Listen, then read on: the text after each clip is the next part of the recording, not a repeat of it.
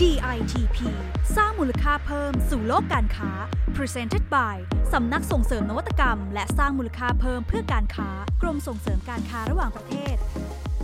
เมื่อ Remote Working เป็นวิถีชีวิตใหม่ที่กำลังจะไม่ใหม่อีกต่อไป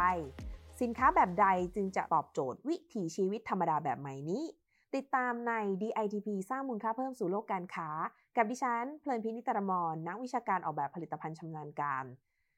คุณผู้ฟังคะถ้าย้อนไปเมื่อต้นปีที่แล้วนะคะ เราคงไม่เคยคิดมาก่อนนะคะ ว่าโควิด -19 เนี่ยจะอยู่กับเรายาวนานขนาดนี้นะคะ ซึ่งการแพร่ระบาดของโรคโควิด -19 เนี่ยส่งผลกระทบเป็นอย่างยิ่งนะคะ ต่อชีวิตของเราในแทบทุกด้าน เรียกได้ว่าไม่มีใครนะคะไม่ได้รับผลกระทบนะคะแล้วก็ต้องทำให้เราเนี่ยต้องปรับตัวกันครั้งใหญ่เลยค่ะ นับตั้งแต่เด็กๆนะคะ เด็กน้อย เนี่ยที่ต้องเรียนหนังสือออนไลน์นะคะ หรือว่าผู้ใหญ่เองนะคะวัยทำงานเนี่ยก็ต้องเปลี่ยนจากที่ทำงานไปเป็นทำงานที่บ้านนะคะ หรือว่าที่เราเรียกกันติดปากว่า work from home นั่นเองค่ะ ก็ยิ่งเป็นการเร่งนะคะทำให้เราเข้าสู่สังคมแบบดิจิทัลเต็มตัวเร็วยิ่งขึ้นไปอีกค่ะ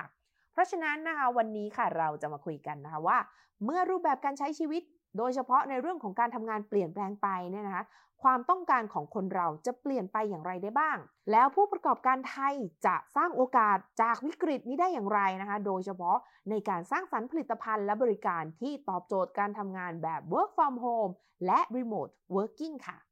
ก่อนอื่นค่ะ ขยายความก่อนนะคะ เรามาทำความเข้าใจความหมายของคำว่า work from home และ remote working กันก่อนค่ะว่าจริงๆ แล้วทั้งสองสิ่งนี้ไม่เหมือนกันนะคะ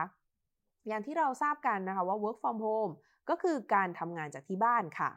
แต่ remote working หมายถึงเราทำงานจากที่ไหนก็ได้นะคะ หรือว่าการทำงานทางไกลนั่นเองค่ะ ไม่จำเป็นต้องเป็นที่บ้านหรือที่ออฟฟิศนะคะ แต่เป็นที่ไหนก็ได้เลยนะคะ ดังนั้น work from home จัดว่าเป็น remote working รูปแบบหนึ่งค่ะซึ่งการเคลียร์ความเข้าใจเรื่องคำจำกัดความให้ดีเนี่ยเป็นเรื่องที่สำคัญมากนะคะ เพราะว่า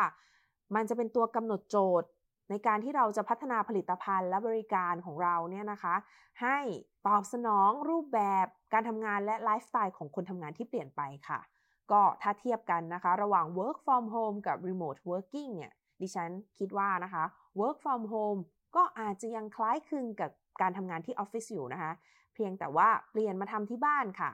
แต่ว่าถ้าเป็น remote working เนี่ย ก็เรียกได้ว่าทำที่ไหนก็ได้เลยนะคะดังนั้นค่ะสินค้าและบริการเนี่ยที่จะตอบสนองต่อสภาวะในการทำงานแบบเนี้ยก็เลยจะไม่เหมือนกันนะคะ ก็จะไม่เหมือนกับการทำงานแบบที่บ้านแล้วก็แบบที่ออฟฟิศค่ะ อย่างเช่น อุปกรณ์ต่างๆ หรือเครื่องไม้เครื่องมือที่ใช้ในการทำงานเนี่ยจะต้องเป็นอุปกรณ์ที่สามารถพกพาไปไหนได้สะดวกนะคะเรามาลองเริ่มจากอุปกรณ์ใกล้ตัวที่สุดอย่างคอมพิวเตอร์นะคะ แน่นอนค่ะว่าต้องเป็นแล็ปท็อปหรือว่างานที่จำเป็นต้องใช้ปรินเตอร์เนี่ย ตัวปรินเตอร์นะคะก็ต้องมีขนาดย่อมเยาพกพาสะดวก แล้วก็ควรจะมีฟีเจอร์ที่หลากหลายนะคะ อย่างเช่น สามารถทำได้ทั้งการพิมพ์งานนะคะ ถ่ายเอกสารหรือว่าสแกน แล้วก็ควรสามารถพิมพ์ได้รวดเร็วด้วยค่ะ ครั้งละหลาย ๆ หน้านะคะ รวมทั้งควรจะมีฟังก์ชันที่สามารถสั่งพิมพ์แบบไร้สายนะคะ ผ่านอีเมล หรือว่าอุปกรณ์สื่อสารต่างๆ ทั้งแบบโทรศัพท์แท็บเล็ตก็จะทำให้สะดวกมากยิ่งขึ้นค่ะ ซึ่งตอนนี้นะคะ หลายแบรนด์ในท้องตลาดเนี่ยก็มีการพัฒนาแล้วก็ผลิตเอามาขายกันแล้วด้วยค่ะ จะว่าไปนะคะฮาร์ดแวร์สมัยนี้แทบทุกอย่างเลยเนี่ยต้องสามารถเชื่อมต่อกับอุปกรณ์สื่อสารแบบไร้สายด้วยกันทั้งนั้นนะคะ บางอย่างเนี่ยเขาสามารถสั่งงานผ่านแอปพลิเคชันได้ด้วยค่ะ แต่สำหรับในสถานการณ์โรคระบาดแบบนี้นะคะ ดิฉันคิดว่าส่วนใหญ่อะเราอาจจะไม่ได้ออกไป remote working ที่ไหนค่ะ แต่น่าจะเป็น work from home อยู่บ้านกันซะมากกว่านะคะ ต่อมาค่ะเราลองมาดูผลิตภัณฑ์นะคะ ที่ไม่ได้ใช้เทคโนโลยีซับซ้อนนะคะ แต่เชื่อว่าน่าจะถูกใจหลาย ๆ คนที่ต้องทำงานอยู่ที่บ้านนะคะ โดยเฉพาะคนที่อยู่คอนโดหรือห้องที่มีพื้นที่จำกัดใช่ไหมคะนั่งทำไปนาน ๆ เนี่ยอยู่ในท่าเดิม ๆ บางครั้งเราอาจจะเกิดความเครียดสะสม โดยที่เราไม่รู้ตัวนะคะ ทั้งเครียดจากงานทั้งเครียดจากการที่ไม่ได้ไปพบพบปะผู้คนเพื่อนฝูงอย่างนี้เป็นต้นนะคะ มีสินค้าอีกตัวหนึ่งมาแนะนำค่ะ ก็เป็น สินค้าที่ได้รับรางวัล PM Award อีกอันหนึ่งเช่นกันนะคะ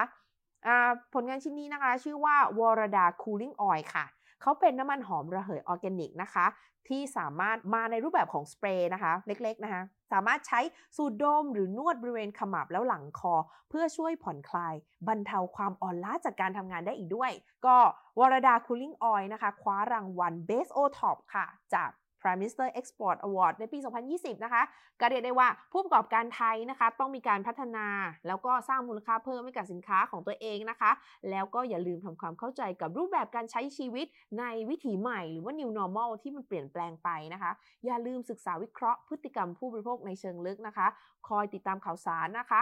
การตลาดใหม่ ๆ เพื่อที่จะ เห็นโอกาสนะคะแล้วก็อย่าลืมแก้ปัญหาของผู้ใช้ด้วยนะคะ อันนี้คือหัวใจเลยนะคะ ที่จะทำให้ธุรกิจของเราประสบความสำเร็จค่ะ เมื่อพูดถึงการศึกษาวิเคราะห์พฤติกรรมผู้บริโภคในเชิงลึกนะคะ ผู้ประกอบการหลายคนหรือคุณผู้ฟังเนี่ยนะคะ ก็อาจจะคิดว่าเอ๊ะ แล้วในสถานการณ์โรคระบาดแบบเนี้ยจะไปศึกษาได้อย่างไรนะคะ วันนี้ค่ะดิฉันมีวิธีง่าย ๆ มาแนะนำนะคะ คือเราเนี่ยสามารถจะใช้เครื่องมือนี้นะคะ นั่นก็คือเครื่องมือ Design Thinking ค่ะ หรือว่าการใช้แนวคิดเชิงออกแบบนะคะ มาเป็นตัวช่วยค่ะ ให้เราหาโอกาสของธุรกิจได้นะคะ โดยเราอาจจะจำลองตัวเองนะคะ เป็นคนที่ต้อง work from home ค่ะ ก็คือเอาตัวเองนี่แหละเป็น user นะคะ เป็นตัวตั้งว่า เออ ถ้าฉันเนี่ยต้องเป็นคน work from home นั่งเก้าอี้เดิมๆ อยู่นานๆ หน้ามองจออย่างเงี้ย อีกสักสัปดาห์หนึ่งเนี่ยนะคะ แล้วเราน่าจะเห็นภาพออกเนะว่าปัญหาของคนที่ทำงานอยู่ที่บ้านทั้งวันเนี่ยมีอะไรบ้างนะคะ ก็สำหรับ Design Thinking เนี่ยจริง ๆ มันมีอยู่ประมาณ 5 หัวข้อใหญ่ ๆ ให้เราต้องคำนึงนะคะ หลายคนอาจจะเคย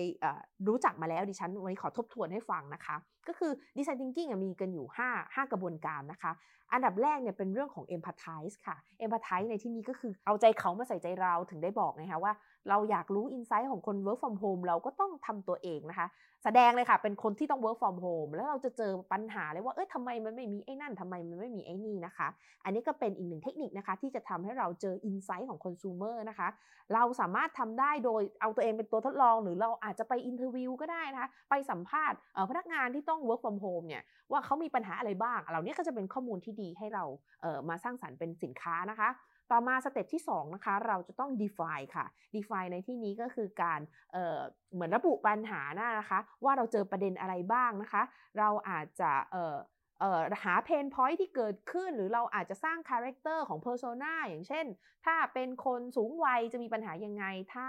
เป็นคนกลุ่มเด็ก หรือว่าเด็กน้อยที่ต้องเรียนหนังสือออนไลน์อย่างเงี้ยอะอันนี้ก็จะเป็นการ define นะคะจากข้อมูลดิบที่เราได้มานะคะ ต่อมาค่ะไปสู่ process ของ ideate นะคะก็คือการระดมสมองไอเดียนะคะโยนไอเดียกันเข้าไปว่าจากปัญหาที่เราเจอจากบทวิเคราะห์ของเราเนี่ยแล้วธุรกิจของเราแบรนด์สินค้าของเราอะจะมี solution เป็นอะไรได้บ้าง ซึ่งไอเดียไอเดียเนี่ยนะคะหรือ ideation เนี่ยกระบวนการนี้ก็จะสนุกมากนะคะ จะเป็น process ที่ทำให้เราเห็นโอกาสใหม่ๆ ที่ออกจาก comfort zone ของเรานะคะ แล้วก็ไปต่อที่ process ของ prototype ค่ะ เมื่อคิดสร้างสรรค์ไอเดียแล้วอย่าลืมทำต้นแบบขึ้นมาค่ะ ก็คือลักษณะของดีไซน์ thinking นี่ก็คือ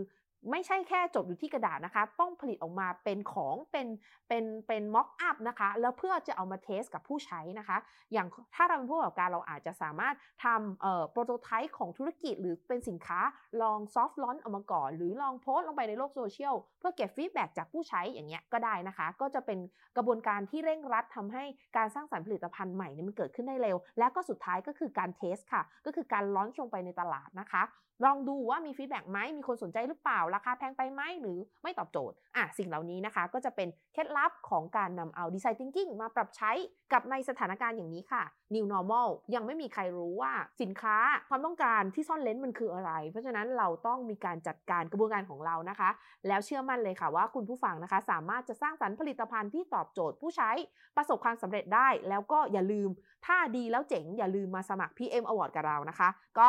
สำหรับคุณผู้ฟังนะคะ วันนี้น่าจะเต็มอิ่มนะคะกับเรื่องของ work from home remote working แล้วก็เครื่องมือ design thinking นะคะ ที่วันนี้แอบเสริมเอามาให้นะคะ เป็นเคล็ดลับ หวังว่าจะเห็น product เจ๋งๆ นะคะ จากคุณผู้ฟังส่งมาให้เราได้ดูกันนะคะ แล้วก็อย่าลืมค่ะ ก็ติดตาม DITP สร้างมูลค่าเพิ่มสู่โลกการค้าของเรานะคะ เรามีกันอยู่ 6 ช่องทางค่ะ SoundCloud นะคะ Spotify Anchor Apple Podcast Google Podcast และ YouTube ค่ะ อย่าลืมกด subscribe กดแชร์ให้เราได้รู้ feedback นะคะ แล้วก็อยากฟังเรื่องราวอะไรนะคะ ก็ feedback มาได้ คอมเมนต์มาได้เลยค่ะสำหรับวันนี้นะคะที่ฉันเพลินพินิจมอนขอลาไปก่อน พบกันใหม่ EP หน้า สวัสดีค่ะ